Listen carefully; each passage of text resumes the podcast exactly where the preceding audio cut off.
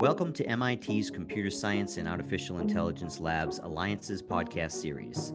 My name is Steve Lewis. I am the Assistant Director of Global Strategic Alliances for CSAIL at MIT. In this podcast series, I will interview principal researchers at CSAIL to discover what they're working on and how it will impact society. David Karger is a professor of computer science at MIT. Karger splits his research between algorithms and information retrieval. His work in algorithms has focused on applications of randomization to optimization problems. More recently, he has been researching retrieval systems that personalize themselves to best fit the individual's user's needs and behaviors. Professor Karger also leads CSAIL's Haystack Group, which researches many facets of information management, including capture, organization, retrieval, sharing, and visualization. All right, David, thank you for your time today. Why is it important for you to develop tools to make programming easier? You know, what are some of the difficulties that non-programmers face when dealing with data? Well, the uh, general problem that dragged me into human computer interaction was this sense that often it's our applications themselves that are the difficulties that non-programmers face when dealing with data. Um, you know, uh, many, many people today fall into this category of, of what are called knowledge workers. Um, they, they, they, do work that involves uh, manipulating certain kinds of information. Um, and even people who are not knowledge workers may manipulate information for their own uh, for their own benefit or for pleasure. And the problem is that the tools that are created are often not uh, suited to the information that particular people want to manipulate. Um, our, my general thesis is that people understand the information that they're working with quite well, and then they're forced to use tools that are not really ideally suited to working with that information. Um, an example of this that I've drawn on for a long time is that one of my uh, one of my hobbies is is folk dancing, and I frequently go to various folk dancing sessions. And uh, there's a DJ there whose job is to play music. And so all of them have some sort of sophisticated app for managing all of the music that they're playing during the session.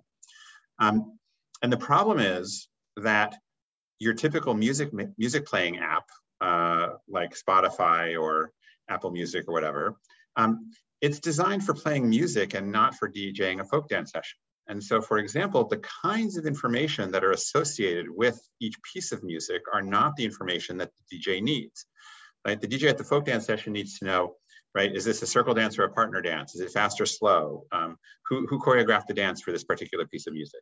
And this is all missing from the standard music playing software. So a person who wants to use standard music playing software to DJ their folk dance session has to jerry rig it in some way. Uh, you know, a lot of times people will make very uh, innovative uses of the comment field uh, in, in a tool to put whatever information the tool did not actually make room for.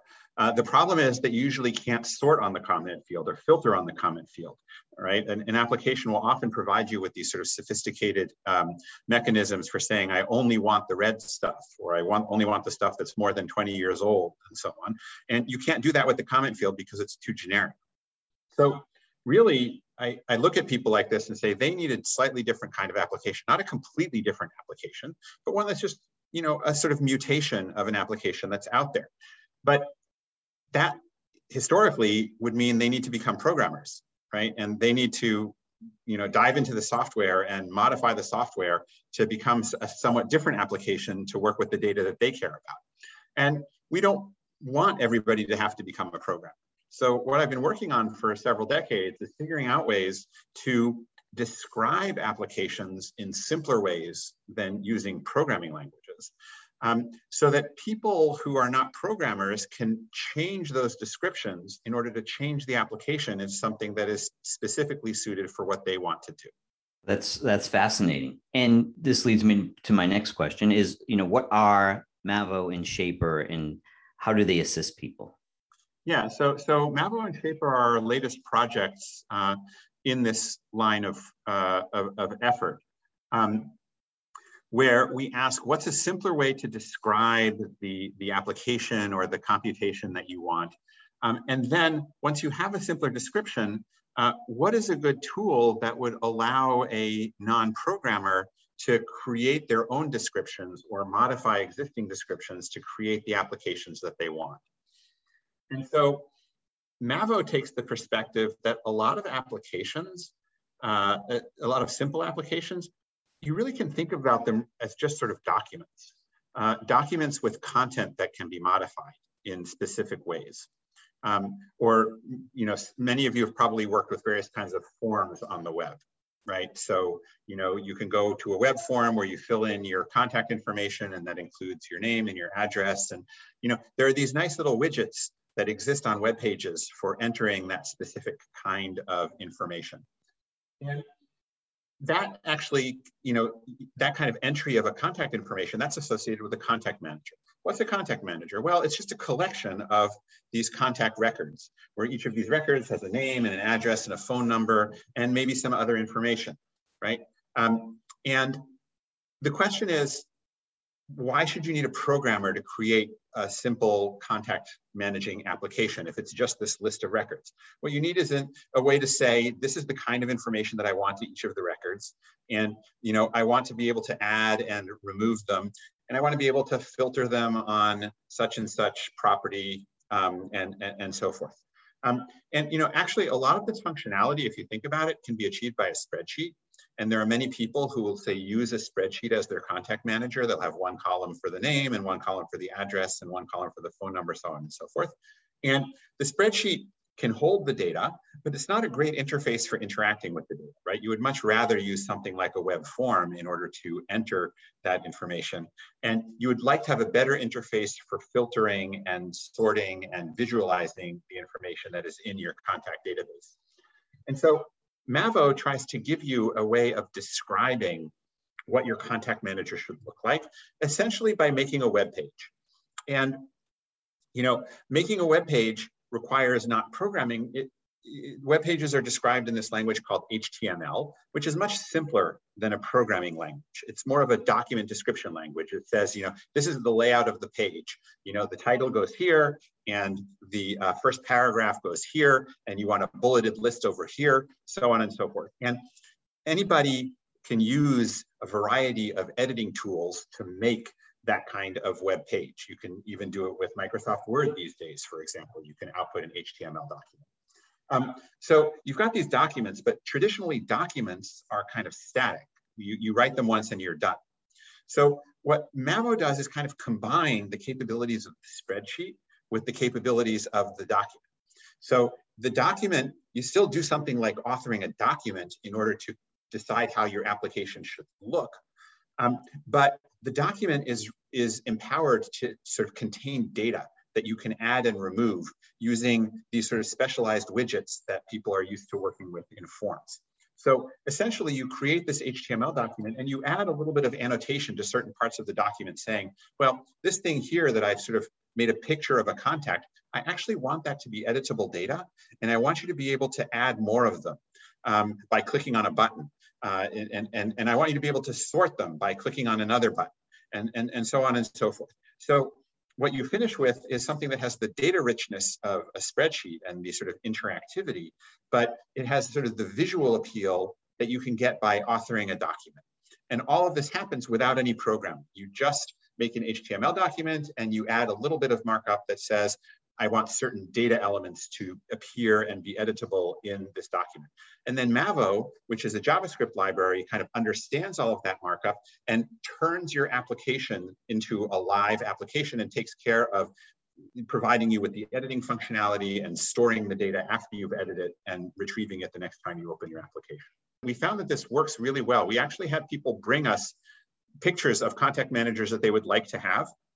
Like we, we just told them when we were in recruiting them for a user study that they should make a picture of the contact manager they would like to have. And when they came with that HTML document, we told them, we, we taught them about Mavo and we gave them a few minutes to turn it into a working application and they were successful. That's all it took was a few minutes to say, this should be data and not just a picture of an application. And they ended up with working contact managers. Now Shapir is another piece of this. Um, where we, we've been thinking about the fact that a lot of the data that people want to work with in their applications is on the web. Um, and it's stored on various websites. So you can find videos on YouTube and you can find information about movies at IMDb um, and uh, so on and so forth. And um, we wanted to make it possible for people to access the data on those websites as part of the applications that they were building. So again, maybe I want to make some kind of music playing application, but I wanted to what I wanted to play are videos from YouTube. Like there, there's a lot of music videos on YouTube, and that's how that's where I want to get the, the videos that I want to manage and, and play in my in my session. So traditionally, you've got all of these websites, but people have to sort of manually find and you know copy out data from those websites in order to make use of it in their own tools. Now, if you're a programmer, there's an alternative, which is um, what is known as an API, an application programming interface. API is provided by many of these websites, which allows somebody to write a program which can contact the website and ask for data. And the data will be sent back in machine readable form. So nobody has to sort of manually copy it out and paste it into a spreadsheet or something in order to use it. It already comes back ready to use. The problem is that using these APIs requires you to be a programmer to write the code that talks to the API. So with Shapir, we've taken away the need for the program. We've shown that many of the APIs on the web can easily be described in a very simple uh, ontology, a very simple sort of language where you sort of talk about what are the functions that this API provides and what are the arguments that you need to pass in to each of these functions in order to get a response. And even somebody who is not a programmer, we have found, can sort of look at the manual associated with these APIs and answer those questions. And Shapir essentially provides a form that you fill out to describe one of these APIs. And once you've described that API, Shapir takes care of talking to it for you. So you can use Shapir to ask that API for data and get it back in machine readable form without ever writing a line of code yourself. And we've now taken Shapir and attached it to Mavo. So you can now build these Mavo applications that also make use of all of the data that's out there on the web without ever writing a single line of code. Now, are these two tools open source? Are they yes, commercially they are. available? Yes, these tools are open source and are also available on the web. You can find Mavo at the website called mavo.io, and you can find Shapir at the website called shapir.org. Great. Now, can you outline some of the problems with the way that people interact online? Yes. So this is turning to the other big piece of work that I've been pursuing for the past uh, decade or so. You know, online discussion, online interaction has become a really huge part of our lives, both in work and in leisure. Um, we all make use of Slack at work. We make use of Facebook at home um, and you know a gazillion other online discussion platforms. Um, but I have found that on many of these discussion platforms, um, it's hard to have the discussions that you actually want to have. And uh, what I've been exploring is uh, an extension of the idea I've already talked about, that the reason it's hard to have the discussion you want to have may be that the platform does not hold the right data associated with the discussion. And so my group has for many years been looking at ways to enrich online discussion platforms with other kinds of relevant information that can help structure a discussion more effectively and make that discussion more useful for whatever people want to do with it. And can you tell me about some of the projects that you and your collaborators are working on to improve online discussions? Absolutely. So um, I can start with a project that we've been running for over 10 years now called NB, uh, which is short for Nota Bene. Um, this is a platform that we uh, created in order to try to improve online discussions around uh, classes, uh, university classes primarily. Um, lots of university classes have discussion boards where students can ask questions and get answers from the faculty or answers from other students. Um, Piazza is a very popular one that's used in many university courses nowadays. Um, we also see on a lot of the massive open online courses um, that they have discussion boards associated with them, uh, which are usually for students to talk to other students because it's impossible for faculty to keep up with the volume of questions. Um, but there are problems with these online discussion boards because um, they're detached from the content that the students are studying. So, you know, you've got a textbook over here and you run in, you're reading the textbook and you get to chapter five, paragraph three, and you don't understand something and you want help understanding. Okay, so you can go to your discussion platform and say, I'm confused about chapter five, paragraph three. Can somebody please explain it to me, right? And this will work great if somebody happens to see your post who has an understanding of chapter five, paragraph three, okay? But what we decided to do with NB was to actually attach the conversations to the textbook. So instead of having this separate online discussion forum, when you have a question that you want to ask about the textbook or whatever online material that is part of the course, you simply write that question in the margins of the textbook itself. And that means that anybody else who happens to be reading paragraph five, uh, chapter five, paragraph three, is going to see your question right there, just after they've read the paragraph that you have a question about. So they are perfectly situated to answer your question, right? And um, they're, they're drawn to your question because it's in the right place. Conversely, if you're lucky, when you're confused about paragraph five, uh, about chapter five, section, paragraph three, somebody may have already asked the question and the answer may already be there in the margins so that you can just look to the margins of the content that you're confused about and hopefully find the answer right there. So this is a uh, technique which is now called social annotation. So it's annotation, it's happening in the margins of the document, but it's social. It's not for an individual, but for a whole group of people to collectively uh, annotate.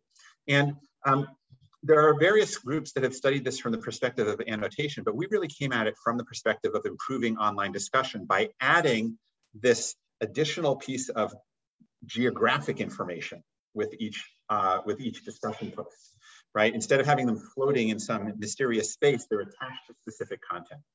And so we deployed NB 10 years ago, and at this point, we've got several million comments in the student in the system from, I think, about 60,000 students overall who've used it in courses ranging from philosophy to physics and everything in between. Um, and um, we've gotten a lot of positive feedback about the way that this can kind of uh, wake up the course content and, and sort of make, make it alive so that students can actually be engaging with it and um, uh, you know, talking about what they're reading in the place where they're reading it. So just this, this, this one bit of extra information about where is the discussion completely changes the way that you navigate that discussion.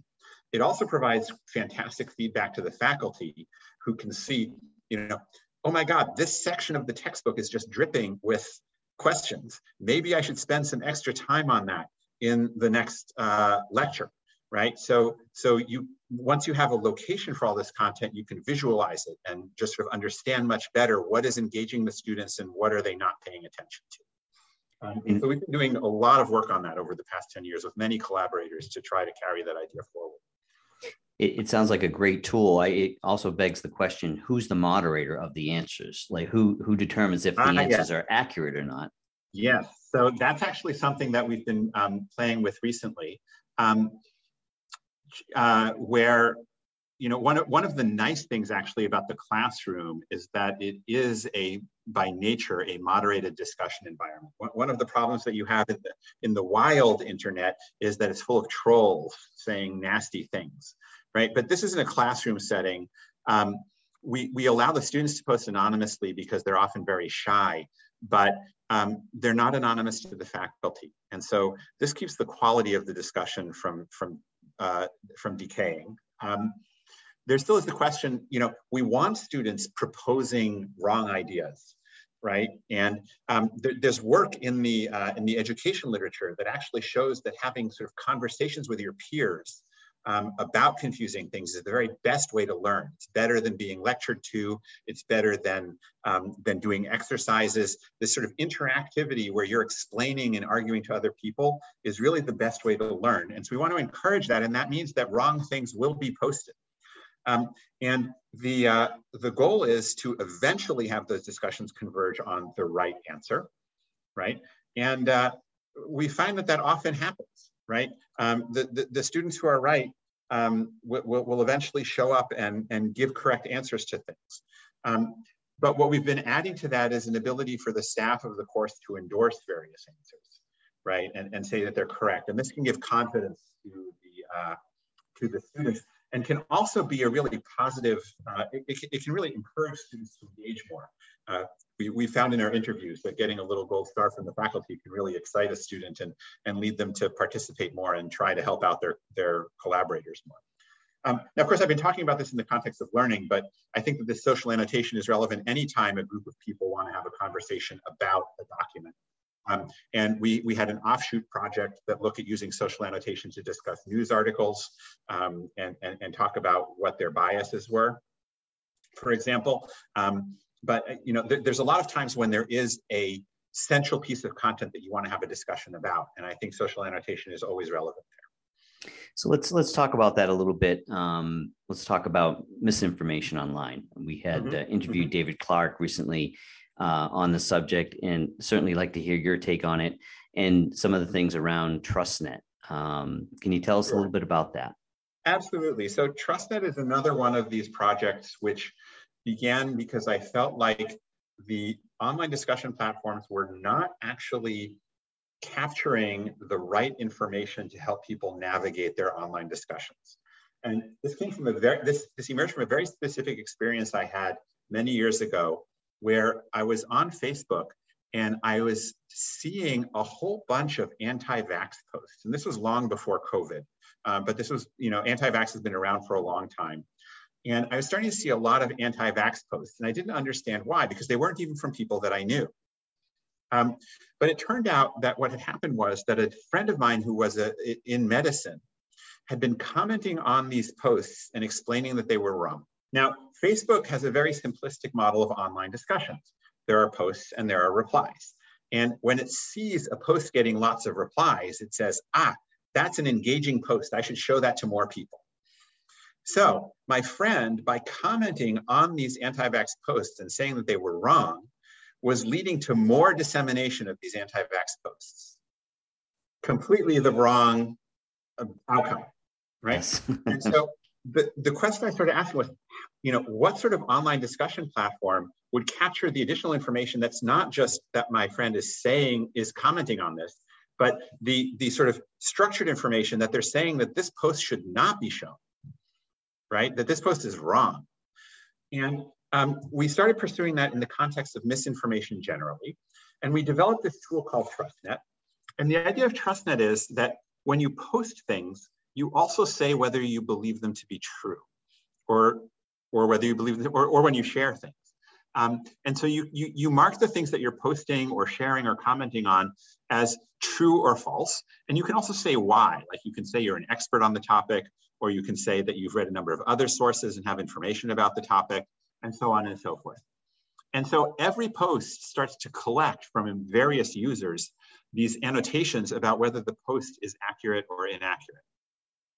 We also put into TrustNet um, another refinement of um, Facebook's model. Facebook has friends, right? But the problem is we have lots of different kinds of friends, right? We have the friends who we would trust with our lives, and we have the friends who have to be our friends because we're related to them or because they're our boss or something like that. And uh, we don't receive information the same way from them in the same in, in the real world, but Facebook flattens it all down and just says, here's the feed of information from your friends.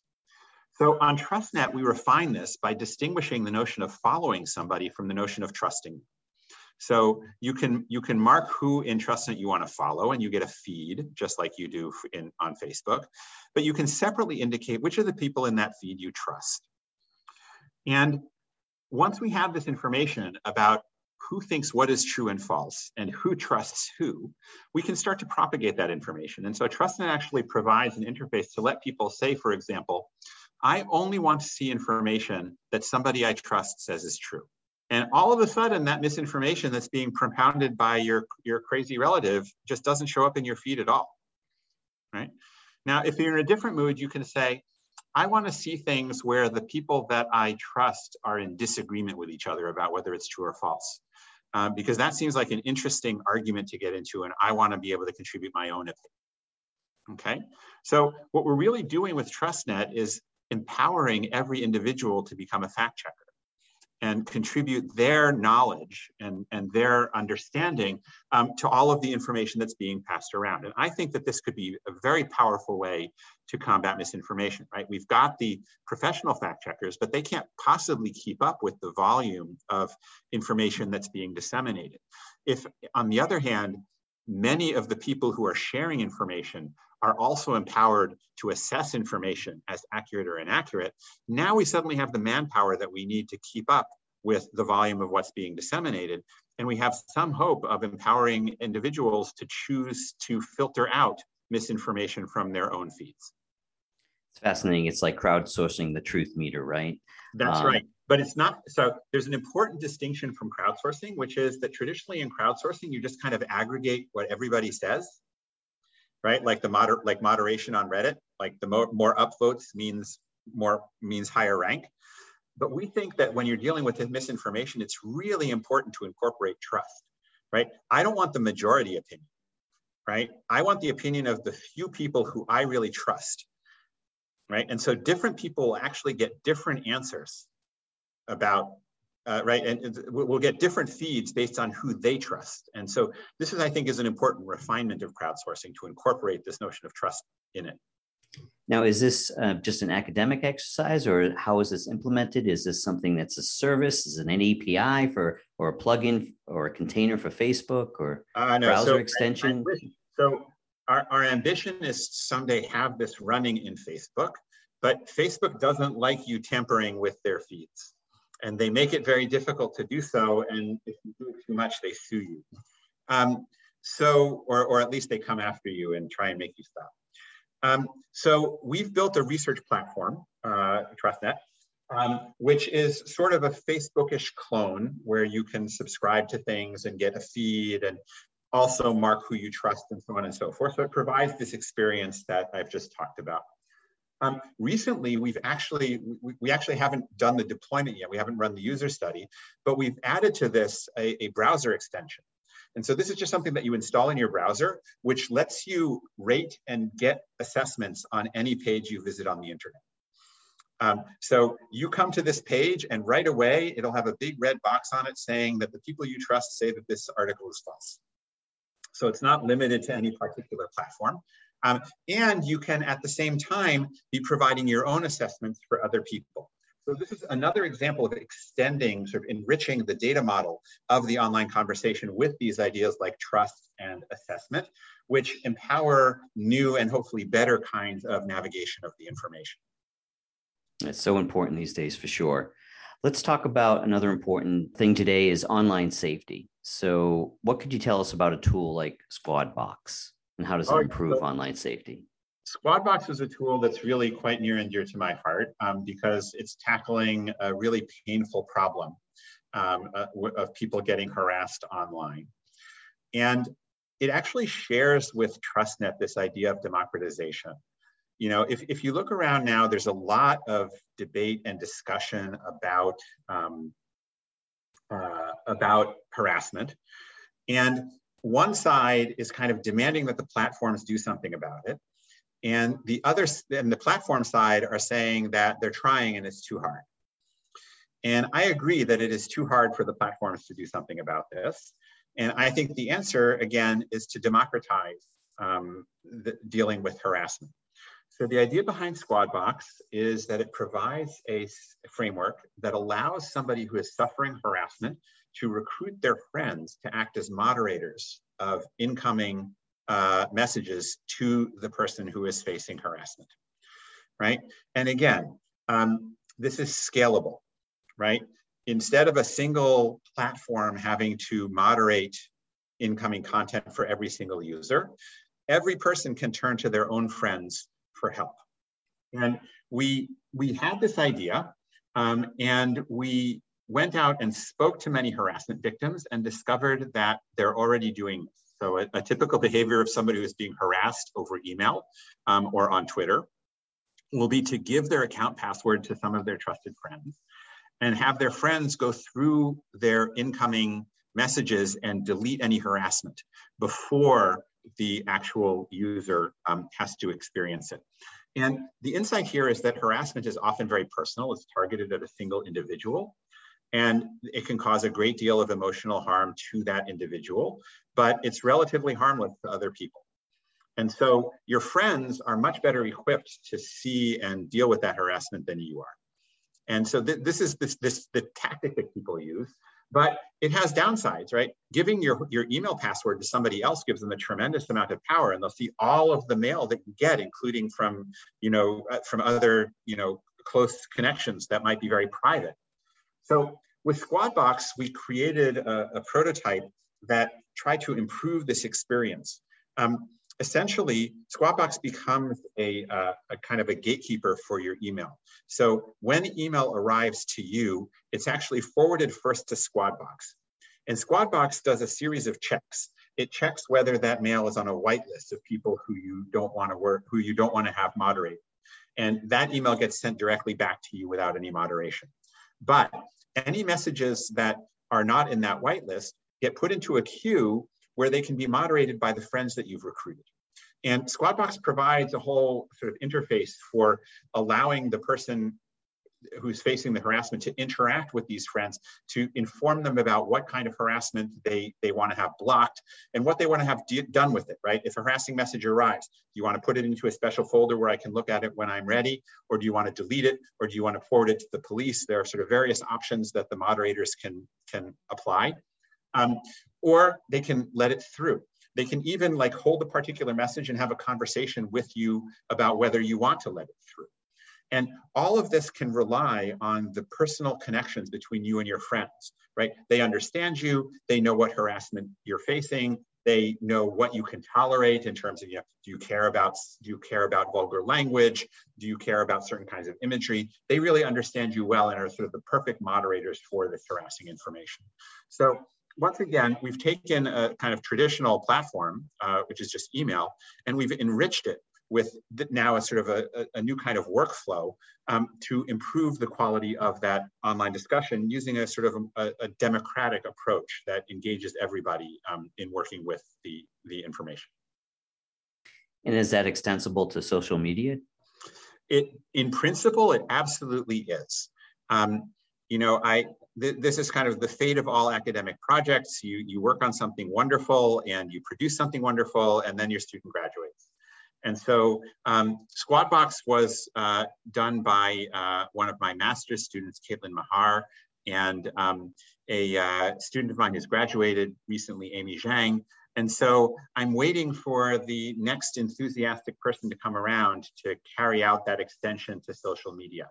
Um, I actually, I, I, envision a kind of um, extension as a service where um, Squadbox would provide an API so that any kind of social media platform could connect to it and basically pass messages over to Squadbox for moderation before they were returned to that platform uh, to be delivered to their intended recipients. Definitely seems like a worthwhile endeavor. Um, yeah, I'd really like to carry that one forward again because I feel like I feel like it is a true solution. I, I, think it would really help a lot of people. We actually, I, I got an email from somebody just a couple of months ago asking if Squadbox was still working because they needed it.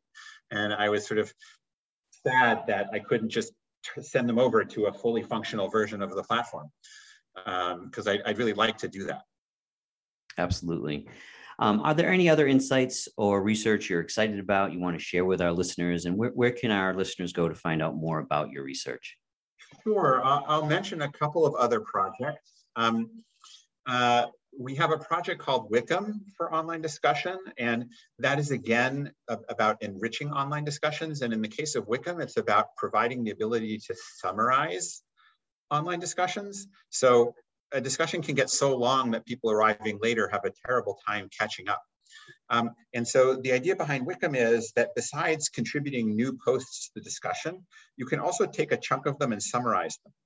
Uh, and we, we use this process called recursive summarization, where basically um, anybody who chooses to can grab a few of the posts and replace them with a summary of those posts. And that just shrank the discussion a little bit. And so if more people grab more posts and summarize those, the discussion keeps shrinking. And eventually you just have summaries and you can start summarizing the summaries. And then you start summarizing the summaries of the summaries. And in the end, everything gets boiled down to a short summary of the entire long conversation. Um, we still provide mechanisms to let people kind of expand the summaries to see more detail. So it essentially provides a whole navigational structure over the original conversation, but one that lets you get the gist of the conversation quickly and then dive into the parts that you want. And so in a sense, it's kind of a combination of a typical discussion forum with a wiki where everybody is working together to produce one single page that summarizes something important. We put the discussion in the wiki together and that's why we call it Wiki. Um, another project that we've been working on is um, in uh, uh, helping people deal with uh, sort of task management, which is another collaborative activity, which tends to involve a lot of conversation. So, you know, when I need somebody else to do something, that generally turns into a lot of conversation over email, right? And if I'm lucky, that person is using some kind of task management software to keep track of what it is that they're supposed to do and when they're supposed to get it done. But that means that the work of coordinating the activity is kind of split between your email or your Slack channel and the task management tool. And we're trying to figure out how to kind of build a single tool that provides all of the discussion functionality that you would expect to talk about the task, but also the kind of scheduling and assignment functionality that you see in a typical project management tool. One other project I'll mention, which again is thematically related, is that we're taking these ideas about empowering people to add structure um, into the medical domain. So in, in collaboration with uh, David Sontag, um, I'm doing work uh, to help doctors record information about their patients more effectively. Um, and, and this is again about capturing more of the structure about what are the particular uh, diseases and what are the particular uh, uh, treatments and medicines that they're using, what are the labs that, they, that they've taken, and capturing this all into a more richly structured form so that other doctors are able to retrieve it more easily and therefore more effectively treat the patients. Fascinating. And where could people find out a little bit more about your research? Sure. So pretty much all of our projects can be found on our group's website at haystack.csail.mit.edu. Just about all of them are uh, running. You, you, you, you can uh, follow links to actually try out these tools. And most of them are open source as well, so that you can navigate through GitHub in order to find the source code uh, associated with these different systems. I really enjoy uh, finding interesting use cases and uh, extensions of the work that we do. And so I really enjoy talking to people who sympathize with the pain points that I've been talking about, who've, who've experienced these problems, who, who see them as real problems in their work um, or in their, in their enterprise um, or in their leisure. Uh, and I'm always happy to talk to people about the um, challenges that they're facing in the management of information or in dealing with large scale online discussions and uh, brainstorm about whether the tools that we've already created or tools that we've created in the future might be able to help. And there's a way through the website, the Haystack website, to contact you or to. Absolutely. There's there's this there you know you can follow links to our personal pages where we all have email addresses and uh, absolutely you're welcome to reach out. Great. Well, David, thank you again for your time today. It's been a fascinating discussion. Sure thing. If you're interested in learning more about the CSAIL Alliance program and the latest research at CSAIL, please visit our website at cap.csail.mit.edu and listen to our podcast series on Spotify, Apple Music, or wherever you listen to your podcasts. Tune in next month for a brand new edition of the CSAIL Alliance's podcast and stay ahead of the curve.